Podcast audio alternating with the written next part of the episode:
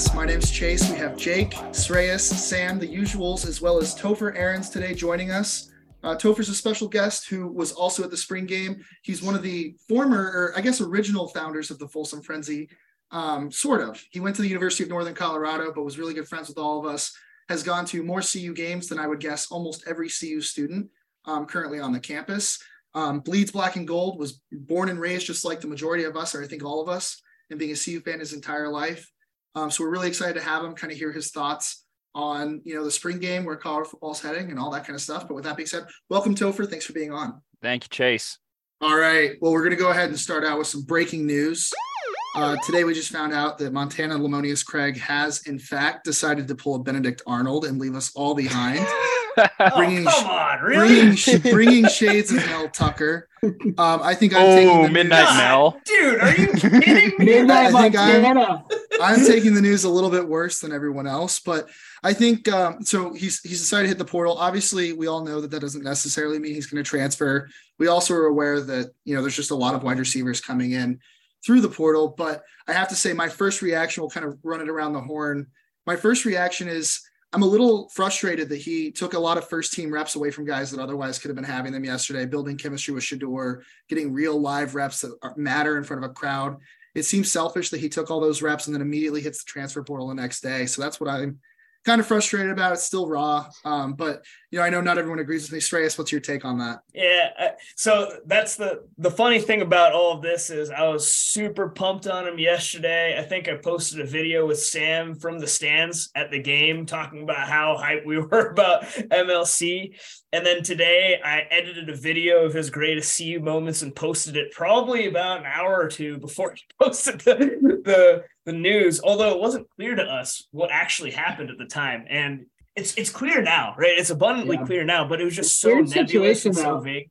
When he tweeted it, sorry, I'm going to jump in. When he tweeted it, he was with Shedeur and they were filming a live stream on Instagram. So super weird situation. Sorry to cut you off, Reyes. Yeah, no, it's just it, it- the whole thing was was very bizarre and it it was painful. And I, Chase, it was raw. Like I agree with you. The fact that I had just invested myself in looking back at his greatest moments. I mean, he, he had some great moments at CU, and we haven't had that many wins in the last couple of years. But he was a key part of those handful of wins against Oregon State, against Cal last year. Uh, uh, I think the the first video that I edited into that little compilation was actually a, a great touchdown catch he, catch he had against uh, Northern Colorado, right, Topher? oh Um, yeah, he had that diving catch in front of the pylon. but as it were, it, it is very painful. He he mossed someone. I can't remember who he mossed yesterday, but it was just he just showed out. He looked so good. But the the reality is when you look at the full totality of the influx. So there, there's folks we haven't even seen yet, like Xavier Weaver. We haven't even seen him yet. Jimmy Horn Jr. was, I, I guess, had a hamstring issue, so he didn't play in the spring game. So when you look at the entirety of it, it does it does kind of make sense why he might why he might leave. And whatever we end up seeing in, at, against TCU later this year is not even going to remotely resemble what we see now. So it sucks as a fan, especially a fan of the last few years, to have that emotional aspect, losing that. But at the end of the day, it might be the best for everyone, and it sucks. It's, but that might be the case. Yeah, I think just the extra knife knife twisting in the back was. I saw a tweet just popped up in my timeline, reminding us that it was the CBS tweet saying that pretty much everyone from that old roster has left except for MLC and uh, had his highlight of his 92 yard reception or whatever it was, and uh, that that hurt a little bit extra as well. But Sam, what are your thoughts? Um, well, obviously, I I want him to stay. You know, he's been a great buff. He stayed with stayed with us when other players didn't stay with us last year. You know, we, we had all those great players: Brendan Rice, Mekhi Blackmon. They all left in the transfer portal, and Montana stayed then. Um, obviously, I wish the best for him in his future. And you know, it's pro- it probably wasn't a split second decision of oh, the spring game happened. Now I'm going to transfer. Like it was probably something that was building up over the weeks and maybe he was using the spring game as a way to showca- showcase his talents on ESPN uh, um, on the biggest stage in sports to show other teams what he can do. Um, but in the end, he's not Coach Prime's guy. Coach Prime did not recruit him. Coach Prime has his own guys that he's bringing in, and I have faith in Coach Prime. um, that he'll bring in wide receivers that will produce just as well. I was I was just saying to Chase before we started filming, after seeing that spring game, MLC was I was gonna come in here and be like, he's my dark horse to be the wide receiver one. So this really hurts. He he would have been a huge contributor on this team. He went to Miami with Shedeur and, and uh, who else went? Uh, there was another receiver. I can't remember who it was, but he was building the chemistry and like he had a huge game, huge play in the spring game. I was so excited for him, man. And he seems like a great kid. So wish him the best. But man, this just sucks. I even had fans of other teams who happened to see it on ESPN, the main channel, mentioning how his name sounds like a Key and Peele sketch. And that was from someone who pays zero attention to CU football. he, he's going to be a name wherever he goes. It, it just, it is painful. I hope it's not in the Pac 12. That's all I'm saying. Yeah, Yeah. Utah Lock, right? Right. USC's Oh, next God, great wide Utah receiver. lock for sure. One thing that I do want to say is uh, I, this makes me fearful that Jordan Tyson might be the next one to enter the portal. Um, because if we have a whole bunch of receivers coming in and he's sitting the writing on the wall, uh, I worry we lose him. And where I would be most scared that we lose him to is Oregon, just because of how well he played against Oregon. Yeah, I just don't know. Like for me, maybe it'll it'll hurt less if it's not in the Pac-12, like you guys mentioned, if he transfers out. Um, you know, and I think the other thing that we're discounting is that he's not 100% going to transfer out. He's exploring his options. It seems like he's got a pretty good rapport with Shedeur Sanders. It for me, it's just confusing. You know, you've you, you've proven in the spring game that you're going to be one of the top guys. You've proven you've got that connection. You can get those eyeballs. There's going to be plenty of eyeballs on you here if you're looking to get to the NFL. So I guess for me, it's just surprising more than anything else. I don't understand the the strategy behind it, but you know, maybe he's just genuinely not happy, looking for a change of scenery, whatever that is. Uh, it's just hard for me to imagine that it's it's football opportunity because there was no no lack of usage for him um, yesterday in that game. Jordan Tyson's one of those question marks where by the time he actually comes back from that ACL tear, who knows um, what that relationship's going to be like. You just have to add uh, Ryan Koenigsberg of DNVR had a great point in that he thought that more people would transfer out after the spring game. Spring game was on ESPN. What a great spot to showcase your talent and your skill set. MLC did that exact thing, right? He had, I think, over 150 receiving yards for the spring game. Man, did he make a statement on ESPN. Uh, so I don't think this is the end. And we do need some more attrition. Uh, I think we're I think we need like two more guys to be even with the sh- scholarship count, but we're bringing in more people. Obviously, that doesn't include Shiloh Sanders. And I think there is a rule, correct me if you guys know, but I think if a new coach comes in, you have a buffer of 10 scholarships uh, where you can switch them to academic if they're not on the football team. So there's some wiggle room there, but I don't think this is the end. I think we're going to see some more guys transfer out. As Coach Prime also said, he said the team's not going to look the same uh, when we're playing TCU. So it is a it, it is a huge surprise, but I think it's just the beginning, and hopefully we can we can gain the talent back through the portal. Uh, we we know Coach Prime has done a great job of that. So at least we have Coach Prime at the helm, right? I mean, two years ago when Christian Gonzalez transferred out, uh, and Mark Perry and all these studs are transferring out, we did not we did not have Coach Prime. So everyone was panicking for good reason, and I think just to give Buffs fans a little bit more at ease, like we have Coach Prime at the helm it'll be okay. We're we're gonna we're gonna be a lot better team next year, no matter who's on this roster. Yeah, Coach Prime said his he the baggage he was bringing was Louis, not Lemonious. That's Jesus Christ. oh my Uh, so with, with that zinger, uh, joke of the day for sure. I think we're good to move on. Three of us here uh, were able to go to the spring game in person. Uh, Topher, Sam, and Sreyas were all there. Jake and I were able to watch the broadcast. So, you know, go ahead. We'll, we'll get started with our, our first reactions, biggest thoughts, takeaways from that spring game. Uh, Topher being our guest, you want to go ahead and lead us off? the energy inside Folsom was absolutely incredible. Um, so I left. I live in Greeley. I'm a graduate from Northern Colorado, which is why Shreyas was digging at me earlier when CU played Northern Colorado. I will say both times in my lifetime that UNC has played Colorado, we played you tough for three quarters. but um, no, I'm a, I'm a Buffs fan through and through. I was born a Buffs fan, so I love. I will always wear black and gold to those games.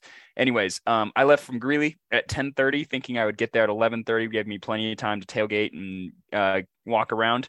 Um, with the traffic and how many people were coming in, I didn't get to my parking spot until about 12:20.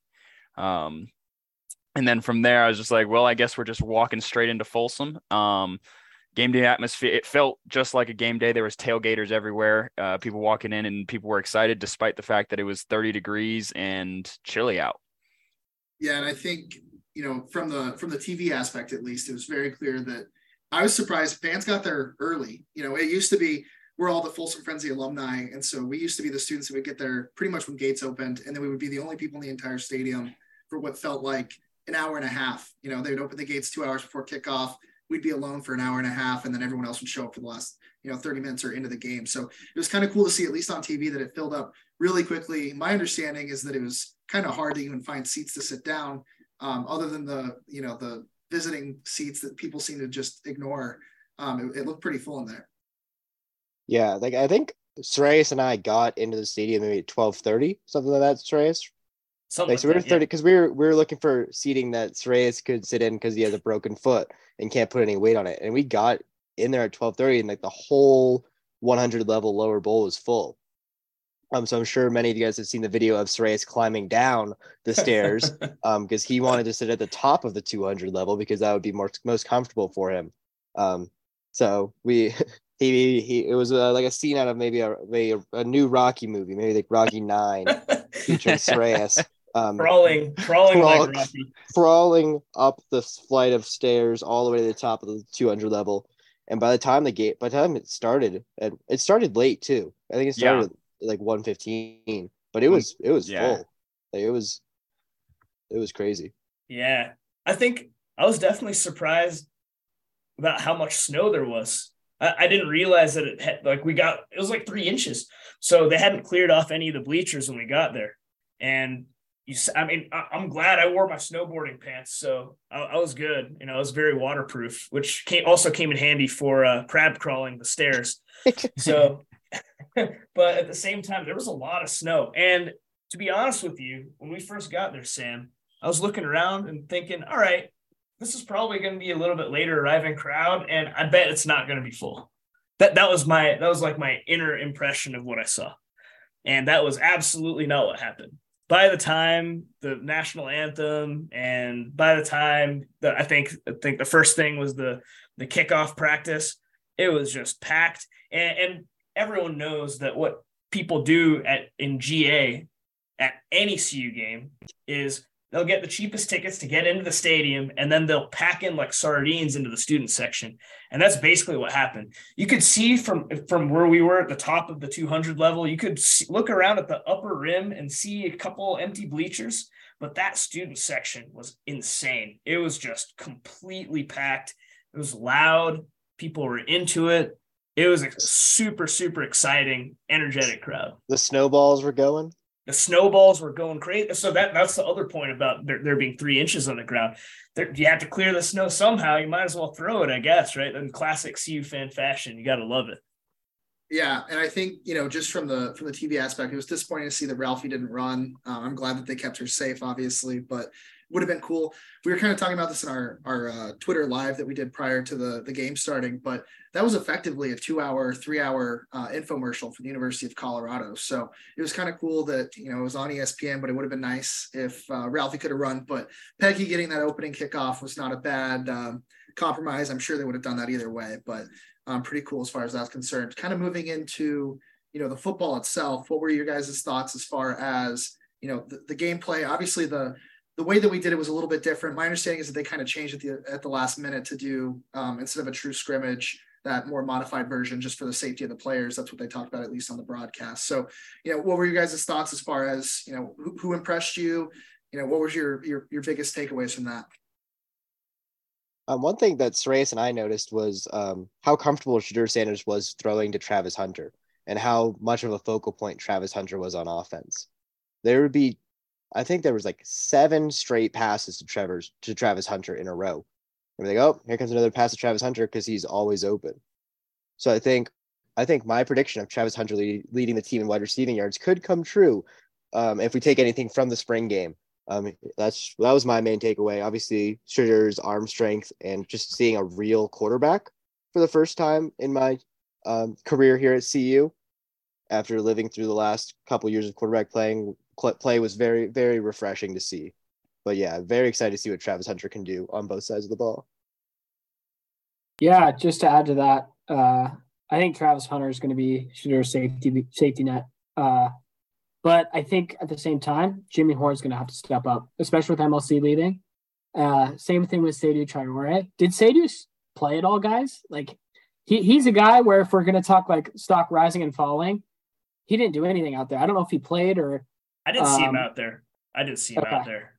Yeah, that was one guy I would have loved to see out there uh, or, or, see more of. So, uh, but one one other guy that really impressed me was Dylan Edwards. I, I called it on our Instagram live before the spring game. I said Dylan Edwards would bust a 20 plus yard run, and sure enough, he did. Money. And he, you could see the well off video that that Bucky Deion Sanders Jr. was like all day, every day. So it seems like every day in practice he's been busting those runs. And man, I feel like you got to make him RB one at this point. We'll see. We'll see how uh, how Smoke is once he comes in. But man, is he making a name for himself? Absolutely. Um, yeah, piggybacking off of that, like I rewatched the the ESPN broadcast, um, so I could be there live to feel the atmosphere, but then also get a little bit look at the technical side.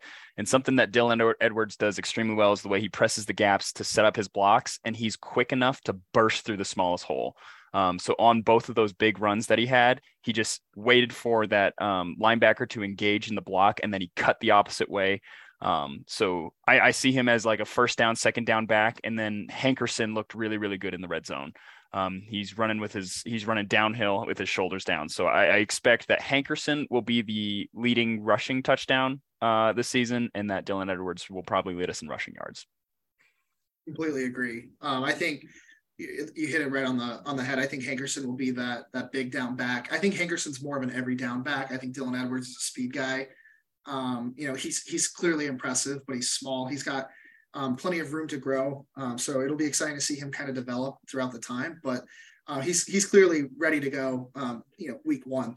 The other guy that kind of surprised me that I wasn't really looking out for was Estes, the wide receiver, had a, a, few really solid grabs. I hadn't really been even, you know, he wasn't even on my radar, to be completely honest. He's a, a freshman coming in, but I was really impressed by him. You know, Montana Lemonious Craig kind of stole the show um, and broke my heart earlier today, but I got to tell you, you know, Estes looked really good for a guy that no one's really been talking about in what is going to be an absolutely stocked wide receiver room. So Dylan Edwards, that's a great point, Topher. He looked he looked really good. So one thing that is really fascinating to me about Dylan Edwards, I think I pointed this out in a group chat that we had. Uh, so he's he's from Kansas, right? There's another guy who's from Kansas who had a very long and successful career both at Kansas State and the NFL named Darren Sproles. Dylan Edwards is a little bit bigger, but I see a lot of that same game in him, just like that quick burst right through the hole, blazing speed, maybe a little smaller, but maybe not not nearly as small as Darren Sproles. Darren Sproles is like my size; he's like five six, so it's a big difference, big difference. But uh, really excited to see him him play that way. Uh, other takeaways. So I think I, I think I hit on a lot of these points as mentioned earlier in that quick recap that we had from the stands with Sam, but the the whole first team offense looked really good. Obviously, Montana looked really good, so that's that's disappointing. But uh, Travis Hunter's usage was very interesting, and uh, Shedeur with his accuracy and arm strength, very very impressive. So where where I start getting concerned, but maybe I shouldn't concerned in terms of what I saw, but knowing that there's going to be changes made is depth. I was not impressed with the second stringers on either side of the ball at all. And frankly, it makes sense. So lost a ton of players in the in the week leading up to the game. And frankly, the second stringers were last year's team. And they just they looked like last year's team. They really struggled. I mean, so thinking back, I don't want to be too revisionist on that huge touchdown reception from MLC, but he was open by like 15 yards. There was no one even remotely close to him that is a busted coverage that you absolutely cannot have. And any Pac 12 team, especially now that Pac 12 is, is kind of back up, at least for this year before USC and UCLA leave, they will, they will all exploit that. So that's concerning, along with the, the, the place kicking. Oh my goodness, that was hideous. Yeah, I think we can all agree on that. To, uh, I'm curious, what did you think of Ryan Staub? He was one guy that really stood out for me on the second team. I was really impressed with him as a true freshman. Seemed like he's beating out Drew Carter a little bit. But yeah, what, what are your thoughts there? I, th- I thought Staub looked okay. He had good poise. He made some good good short throws, good accuracy it's it's really hard to tell though from a spring game, especially since I think a lot of the time that he was out there, he was playing against the second or maybe even third strings, a lot of walk-ons. I know they did have a, a couple runs against that the first string defense, and there's going to be a lot of turnover there too. So who knows? But in terms of in terms of that backup that you really badly need, and there's a lot of speculation, maybe we need a, a backup quarterback from the portal because there's just there's nothing there. I, I like what I saw. Uh, it's hard for me to draw further judgment, though. How about you? What did you think?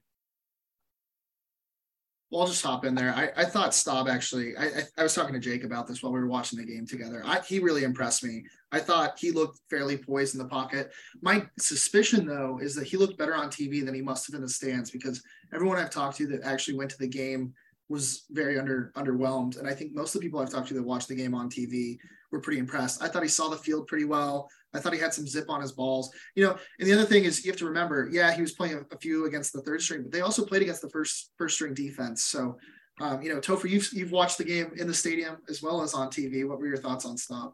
I I like him. I, he shows a lot of potential. Um, he he has a bigger frame, which you could see much more clearly on TV than in the in the stands. Um, and his his touchdowns that the touch that he puts on the passes are definitely something that um, was really nice to see. Um, so I think he's a great QB too, right? And I think there's clearly things that he needs to learn um, in order to get to that point. And I think part of the other reason why he looked so unimpressive is a he was going against first stringers, but b Shedeur looked so much better worlds better, right? Like when Shedeur throws that long ball, yeah, you'll notice if the quarterback doesn't quite have the strength, you'll see it lob up a lot. So Montez was especially susceptible to this. He he lobbed a lot of his balls. Not that he didn't have the strength, but he would always rely on that. When Shedeur throws a long ball, it's low and it's fast. Um, and I think Staub kind of has still has that little lob to his uh, passes, which is just not as impressive in person, but you can see from the stats he, he did really well. The other thing that I thought we did uh, really well is our offensive line.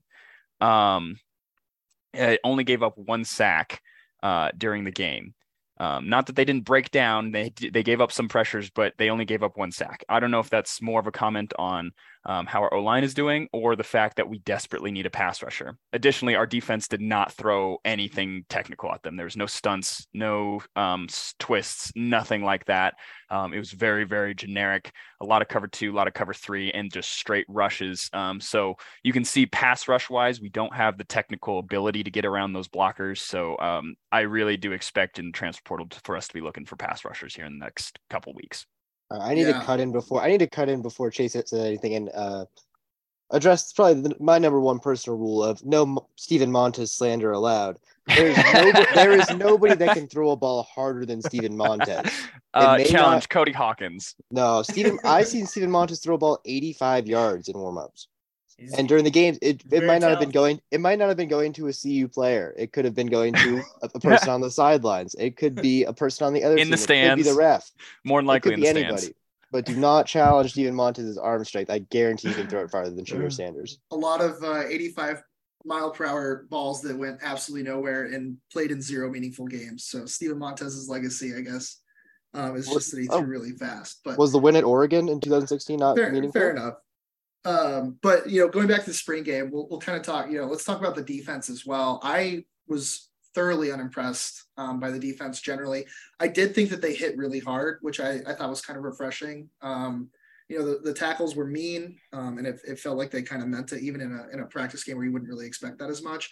But I got to tell you, I it looked very similar to last year as far as you know, even the second team running against our first team offense, or, excuse me, the second team offense running against the first team defense, getting a lot of yards on the ground. Um, you know, within the running game, they had a lot of blown coverages that just should not be happening um, when you're playing against, against the second team offense. So, you know, that, that was a little bit underwhelming. I, you know, I know Topher mentioned that they didn't really throw anything crazy or wild out there, and it's a spring game, so you're not going to really demonstrate that. But I was I was kind of surprised. I expected that that group to play better. I know we need some pass rush, something awful.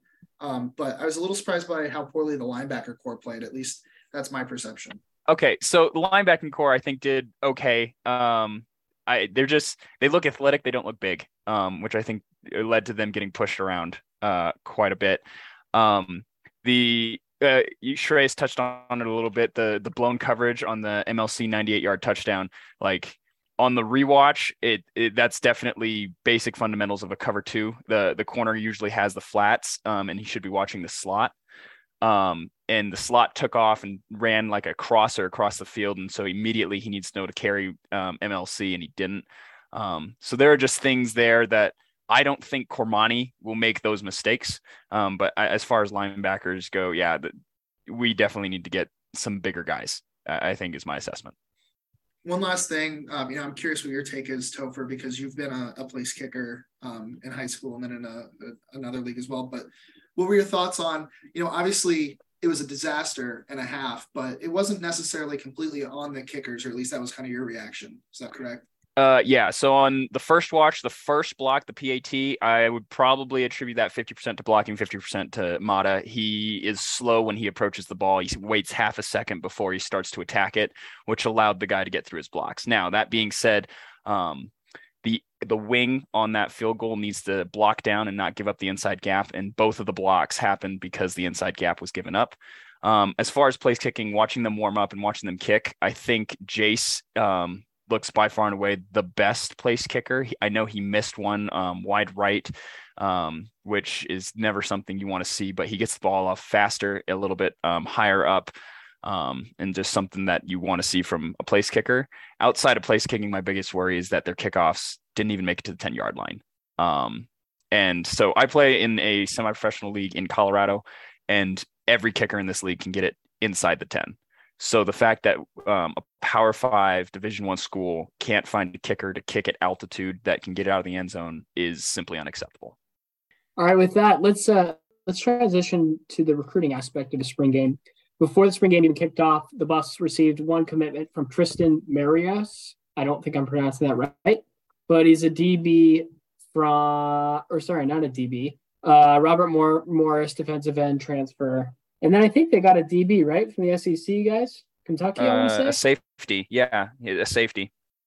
Right, a safety from Kentucky before the spring game kicked off. So this weekend they got two commits and hopefully more coming. Uh, but only over uh, 70 official visitors, I believe over five or four or five five stars, and I believe it was over 15 four stars. Uh, also in recent news, four-star athlete LeMason Waller just tweeted out or I guess it was part of the 247 story. He he said, I quote, Colorado is the top school to beat for me. So obviously went well for this recruiting weekend. I was checking the weather leading up to it solely for recruiting. I wanted it to be a warm and also I wanted the Flatirons to be visible. Looks like they were visible the day before the spring game and the day after. So I think hopefully some players saw that, or recruits, I should say. But yeah, what are you guys' overall thoughts of just the recruiting implications without a doubt, having Folsom Field full is a big deal. I don't think the weather at the end of the day is that big of a, a deal breaker. I think those players are expecting it to be cold. Um, my understanding is that it was quite cold, you know, actually there at the field, which is unfortunate because Prime's whole thing has been that it's not that cold even when it snows. But, you know, at the end of the day, they're going to know that Colorado's going to be colder than those SEC schools that we're recruiting against now. But you know, I, I think the the atmosphere was electric. I think they did a great job of showcasing, you know, the famous people that came back. I don't think that's a small thing to these 18 year old kids deciding where they want to go.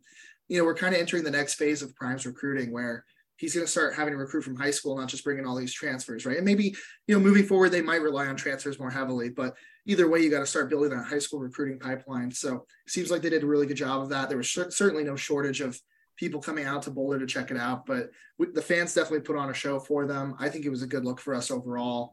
Um, you know, lots of access. I thought Prime giving Cormani that shout out in the in the TV broadcast was pretty clever. Um, you know, obviously he's coming either way, but to get him excited to be here.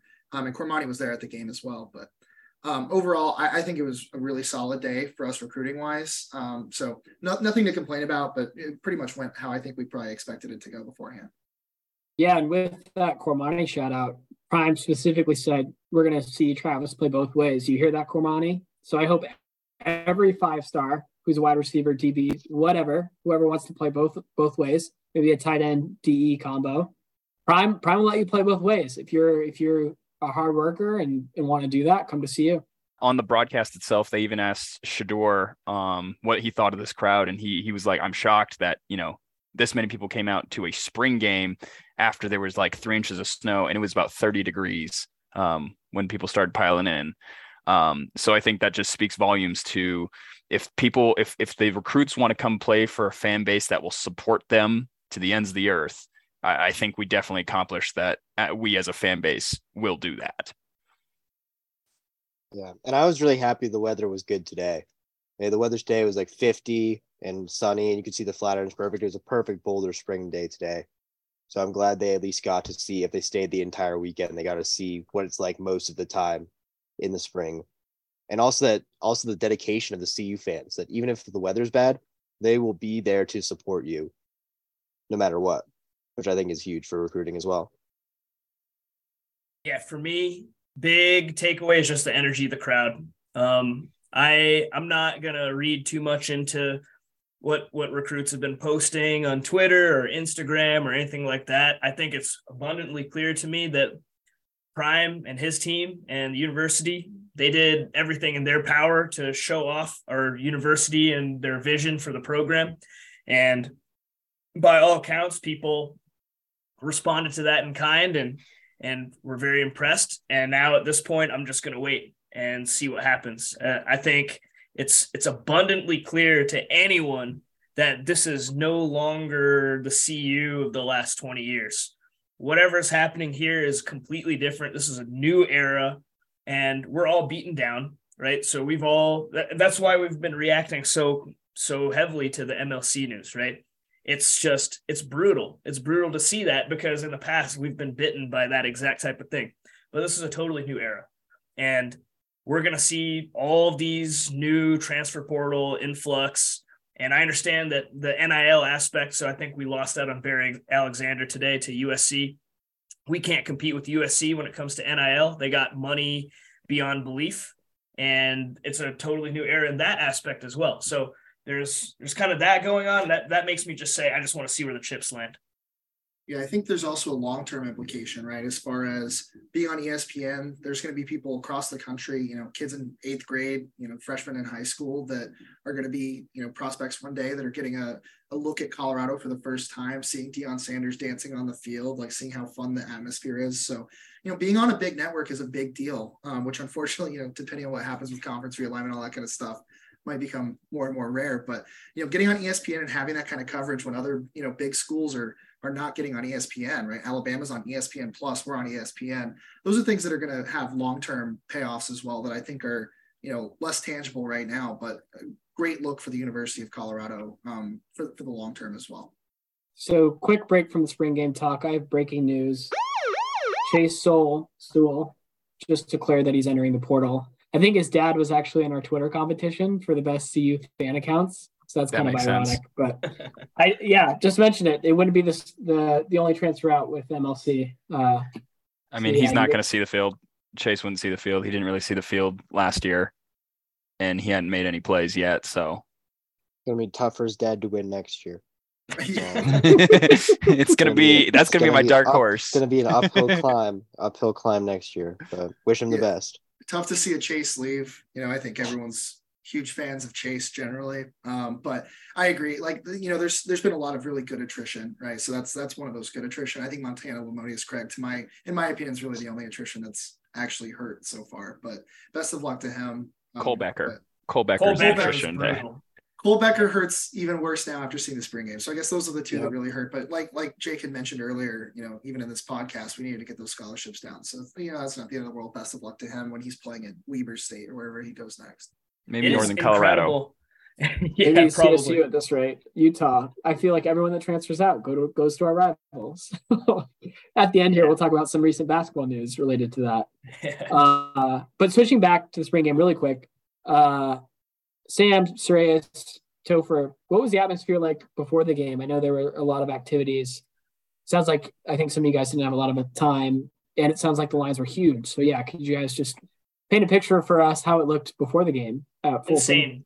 Was insane lines. It was just ridiculous. I think so. Obviously, I was on crutches. I really struggled getting all the way up from where I parked up to up to the IPF in time. But even our friends who we went to the game with that got there 15, 20 minutes early, they couldn't they couldn't get uh, to the end of the line and get autographs at the end.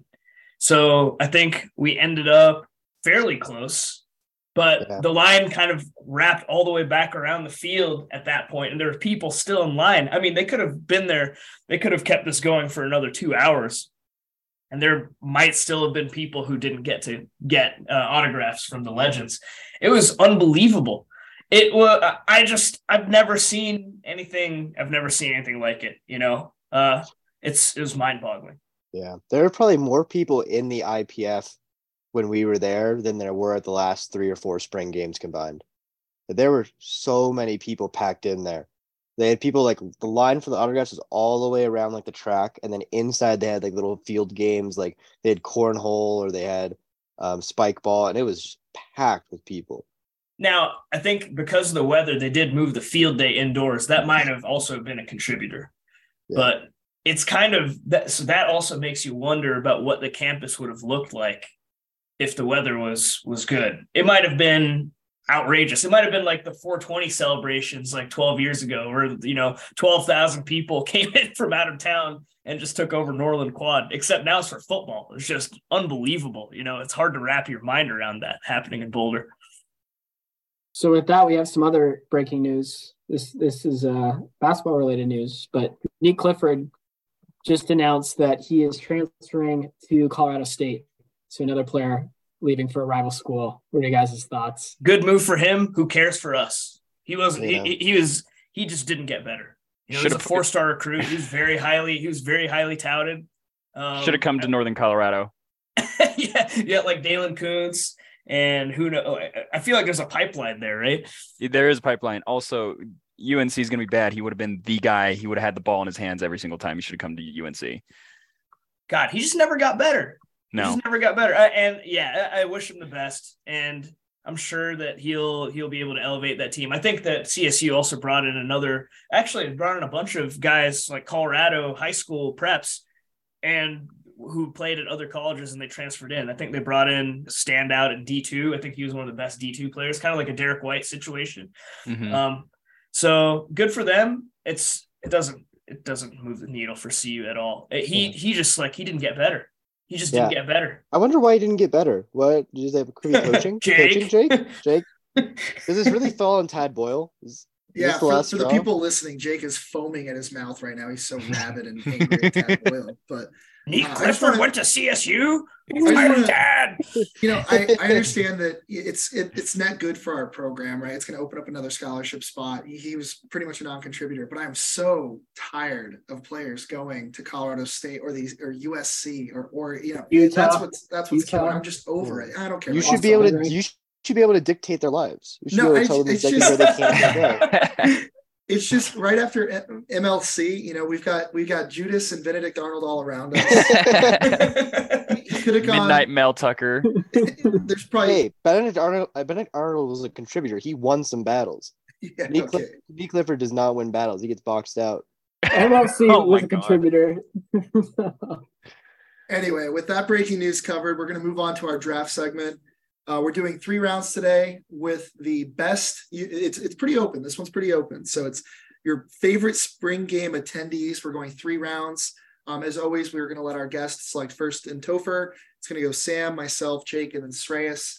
Um, so with that being said, Topher, you're on the clock. Who's your uh, who's your pick? We already know who it is, but go ahead. Uh, yeah. So because I'm a specialist, I'm a kicker. Um, I'm 1,000% going to take the kicker that inspired me to become a kicker, and that's Mason Crosby. Let's go Buffs, baby. Which is a, a g- great pick. Great pick. Doesn't to need any further introduction. Hard Sam, who argue that. yeah. So I'm up, right? Yeah. All right. Well, uh, was very nice of uh, of Topher to pick the second best kicker at that game because I'm going to pick Peggy. who Oh, had- dude. what a great by- pick. Stole my pick. who Stole my pick. by far the most impressive special teams play on the day for the kicking team. Without a doubt. Uh, I, I was glad the referees did not throw a flag for the ball not going 10 yards before it was touched. It was very nice of them to miss that penalty, but I'm going to pick Peggy with my number one pick. Yeah, that's that's unfortunate. I was really hoping that she'd fall to me. Um, And I, and I just love the presser too. Prime shouted out that she was the MVP. She Yeah. was uh, smart, tough, fast, and disciplined. Just really great execution out there by Peggy. Great job. Yeah, I think uh, so. With my pick, I'm going to take kind of a dual threat. Um, this guy's both a movie star and um, starting O lineman in the NFL. Go ahead and give me uh, David B, the greatest beer drinker in Boulder Mm, history. People are saying. I don't know. That's a hot take, but he he definitely can put him away. Number 69 on the field, number one in our hearts. Go ahead and give me that, David Bakhtiari is a good pick. Great, he is he's great quite pick. a character. You know the, the the funny thing is back when when when he was still at CU, I think at the year before he entered the draft was that 2012 season where they went 1 and 11. And I think Daniel Munyer was on that team too. It's just mind-boggling to think back that these two actual like veteran NFL players, especially David Bakhtiari, highest paid offensive lineman in the league at one point, were on that just atrocious team. It's kind of crazy. All right, Jake, who you got? So for my first round pick, going with Kordell Stewart. Yeah. Great pick. That's a great pick. That is definitely a good pick. All right. Is it cheating to take Coach Prime? Because he is a celebrity. No, we It's left it pretty open. It's pretty open. I got I gotta do it. So, like in a vacuum, just imagine he wasn't CU's coach. Just imagine he wasn't CU's coach. Deion Sanders shows up to your spring game. That would be electric, right? That would be super electric. He'd be out there like inspiring people with all of his just amazing words. He just has his ways words, you know. But he's our coach. That's just so crazy. I still can't wrap my head around it. It's mind boggling. I'll take Coach Prime, and I know we could almost take it for granted now, but now, now that I think about it, it just still blows my mind to bits that he's here. Just so crazy. You know what, Strays? We're gonna we're gonna snake draft this. You get to pick again after you just hyped up Coach Prime. No no pick that you take here could possibly live up to what you just did. Yeah, you're right. Okay. oh man, now oh, I'll take Rick Ross. That's a great pick. And now I'm not prepared. That was going to be my pick. oh man, that's a good pick. Oh man, I am just oh lost for words. You know what? I'm gonna go with another CU legend with my second pick. Going with Michael Westbrook, one of the best CU Mm. receivers of all time. With the most important catch of all time as well. oh yeah. Um, that's a great pick. You know what? I'm I'm gonna throw the draft here purely out of spite. Um, I'm gonna take a CU legend. Um, absolutely has my heart. Also has a very important catch in CU history, securing a singular win against Cal last year. Uh, go ahead and give me former CU legend Montana Lemonious. No. Oh. After calling it Judas, he's gonna. Referring to him as Benedict Arnold Oh. takes him in the second round. Oh. Draft is over. And I, you know, I was gonna wait till the third round, but I knew Sam was taking him if I didn't take him right there. So That was really that was that was the one pick I had. Um, but I guess I'm on Twitter right now, and it looks like Jawan Johnson, four-star cornerback from um, he is from uh, Louisiana, has just decommitted from CU after this weekend. Oh, Um, so he might be up there for me, but I think I'm going to take Terrell Davis. I'm going to take the best Broncos running back in CU history. I mean, it's not CU history, in the Broncos history. University of Georgia legend. Glad he could make it out for the CU spring game. Wow, that's a bombshell. Whoa. Yeah. yeah, I'm pulling up Twitter, man. I'm shook. That that's brutal. I guess he doesn't like the cold. Yeah. Mood killer. Jeez.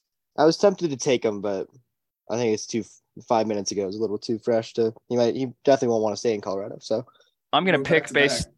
Yeah, well, I get two picks here, right? I'm gonna I'm gonna pick based on um, memories that I've shared with these players uh, from that 2016 season. So first, give me Laviska Shenault. Um, because that 2016 year when uh, Chase and I were in the stands just shouting Laviska Shenault for Heisman, uh, it's a core memory for me. I'll, I'll remember those days forever. And then um, give me Isaiah Oliver with the first punt return in like what had been 10 years, punt return for a touchdown to kind of put the nail in the coffin. It, those are two memories that like I, I you can't you can't recreate that, and I hope that in the future this season we'll have more memories to create in Folsom with what those what those guys had created too. And then with my with my final pick of this draft, I'm gonna go through someone that probably went through more adversity than any other person did on that day of the spring game, and I am picking Sreyas. as my third pick of my draft. oh, That's a good pick. That's a good And pick. based on, I don't think anybody else went through the level of physical exertion either on the field or in the stands than Sreyas did. you know why, Sam? Because I'm a dog, right? Yeah, you're not hard to find. No, Except Got that dog in him. not that Except- day. I was not hard yeah. to find that day. That's for sure. Yeah, and Rick George, if we know you're listening. If you you've seen the video on Twitter, I'm sure of Sreyas crab walking down the stadium. He deserves season tickets in a section that he can not crab walk down. Oh, come on. I'm not going to be injured forever. Don't tell him that. Don't tell him that, Rick. Rick, he's not. he's- Crazy not of Sam Rick. to uh, take someone faking an injury, but um, you know, moving on. Um, I'm going to go ahead and take someone who maybe didn't elect to come uh, to Boulder, but was there either way. Um, Chris Fowler coming back home for the first time since I think I read 2006. Um, really cool to have him back. The sad part is that he hasn't been back because uh, we haven't had a game notable enough for him to come back and call on the ESPN uh, primetime broadcast, but hopefully that'll change. It was really cool to have him. Um, I thought, you know, the format of having them on the field was really, really cool. Um, RG3 almost getting trucked, um, I think by Montana Lemonious Craig. So, you know, the guy on my team um, on a on a play, it might it might have been Estes that almost hit him. But um, go ahead and give me Chris Fowler, um, the guy who always says his beloved Buffaloes, or at least used to on College Game Day. Um, the, the goat, um, as far or one of the goats, as far as I'm concerned, is um, CU alum. So that's what I'm taking. Man, Chase, you spoiled my next pick here with my third and final pick. We go with RG3. That 40 time was very impressive. Still Just got it. playing MLC right there. Man, just untapped speed. That's what we need on my team. I mean, we already have Kordell, Michael, Michael Westbrook. So we're, we're going with fast for the team, you know. Yeah, it's a good pick. Uh, all right, so I think with my final pick, I got to take the the guy that's still on our Twitter header and take uh, Chido Awuzie. He was definitely a legend. He's had a very good NFL career, and he's nostalgic for us in particular because of his his uh, status as a leader of that of that money gang defense in 2016. Let's go. Did we ever decide um what these what this draft is for? Like, what are we having them do? Because I feel pretty confident if the challenge is like which team can build the best rocket. I think I would yeah, yeah, you're probably right. Who, who is your team, Sam? Uh, I'll do a- Pe- I'll do a quick Peggy. Terrell Davis, and Sreyas. Peggy's, Yeah, the Peggy's the real one. Peggy's the real one. Yeah, so to quickly summarize, we've got Topher with Mason Crosby, uh, Laviska Shenault, and Isaiah Oliver. We've got Sam, Team Rocket, with Peggy, uh, Terrell Davis, and, and Sreyas um, from the Folsom Frenzy podcast. Uh, my own team has Bakhtiari, uh, former CU great Montana, Montana Lemonious Craig, um, and forever CU great Chris Fowler. Uh, Jake went ahead and took Slash, Michael Westbrook, and RG3. And Sreyas uh, closed us out with Prime himself, Rick Ross, and Chido. So, you know, I got to say, Sreyas, as far as like musical talent goes, your team definitely takes the cake. So it's it's kind of team music versus team rocket building other Hey, than the other three out there. So- Coach Prime also is an illustrious had an illustrious uh, rap career himself. Exact- So yeah. don't Hey, forget. I you gotta check out the Sreyas remixes. I got to start working on that. I should have taken Bucky, then I would have won. Uh, thanks everyone for listening. Uh, please give us a follow on Twitter, Instagram. If you could give us a um, review on iTunes or Spotify or wherever you listen to the podcast, we'd very much appreciate it. Um, Unless you don't like us it. As well, unless you don't like it. Please leave your thoughts in your head. Yeah, exactly. Uh, with that being said, uh, thanks for listening, and we'll see you guys soon.